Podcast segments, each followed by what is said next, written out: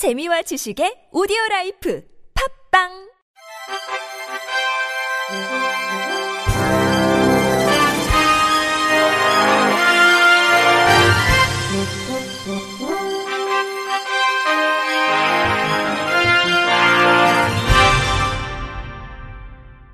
청취자 여러분 안녕하십니까? 2월 1일 월요일 KBRC 뉴스입니다. 기업의 규모에 따라 장애인 의무 고용 미이행에 따른 부담금을 차등 부담하는 방안이 추진될 전망입니다.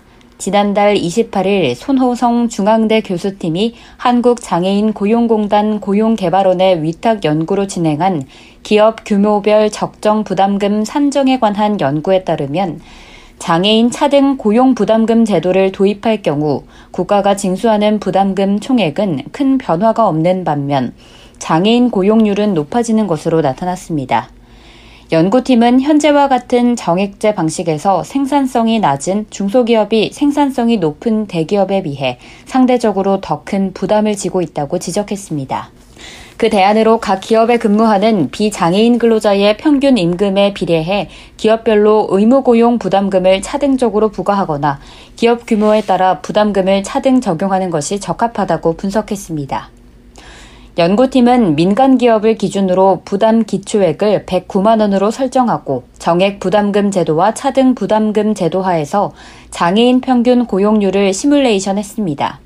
그 결과 전체 장애인 고용률은 2.87%에서 2.94%로 0.07%포인트 높아졌고, 총 부담금 규모도 6,194억 원에서 6,316억 원으로 늘어났습니다.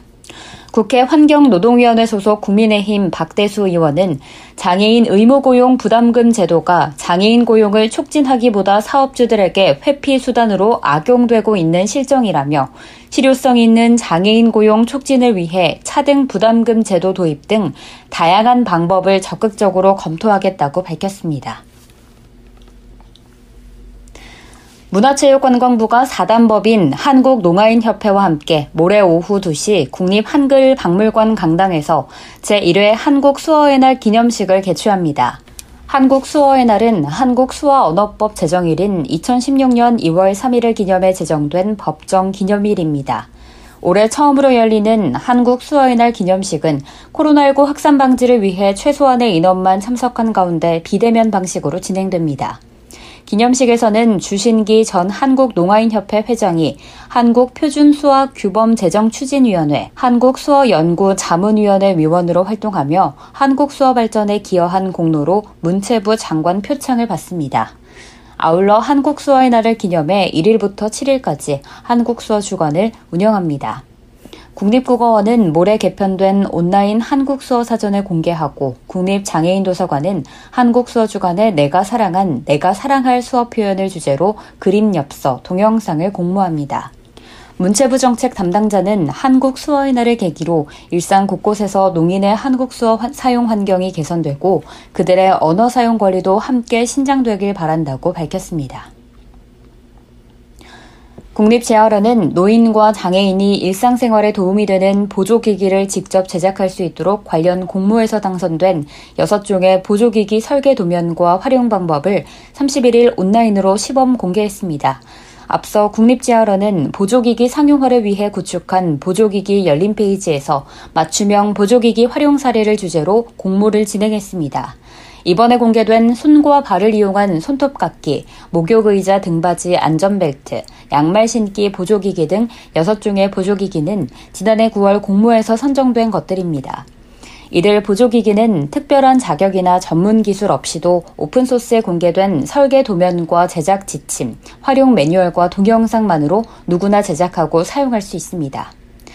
보조기기 열린 페이지에서는 오는 2023년까지 보조기기가 필요한 일상생활 속 사례 및 직접 활용 중인 보조기기 사례에 대한 공모를 상시 진행합니다. 국립재활원은 노인 장애인에게 꼭 필요하고 직접 제작할 수 있는 수준의 국내외 보조기기 개발 사례를 지속적으로 소개해 각자에게 적합한 보조기기를 쉽게 만들고 활용할 수 있도록 하겠다고 밝혔습니다.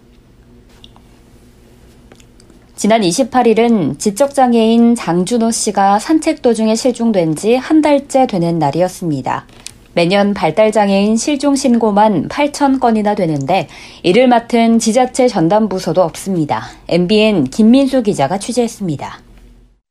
한 달 전에 실종된 발달장애인 장준호 씨가 찍힌 마지막 CCTV 영상입니다. 남색 점퍼를 입은 장 씨가 엄마와 함께 행주산성 둘레길을 걷고 있습니다. 바깥 공기를 마셔서 기분이 좋았는지 걸으면서 몸을 한 바퀴 돌기도 합니다. 집안에만 있어 갑갑해 할까봐 산책을 나섰던 엄마는 이날을 마지막으로 아들을 찾지 못하고 있습니다. CCTV에 장 씨의 마지막 모습이 찍힌 장소입니다. 실종 당일 장 씨는 어머니와 함께 한강을 따라 북쪽으로 이동했는데요. 이동하던 중간에 장 씨는 엄마를 앞질러 갔고 오후 4시 반쯤 김포대교 북단에서 목격된 것을 끝으로 장 씨를 봤다는 사람은 나타나지 않고 있습니다. 마지막으로 목격된 장소에서 100m쯤 떨어진 이곳에서 지난 11일 점퍼가 발견된 뒤부터 장 씨의 행방은 아직 무연한 상태입니다.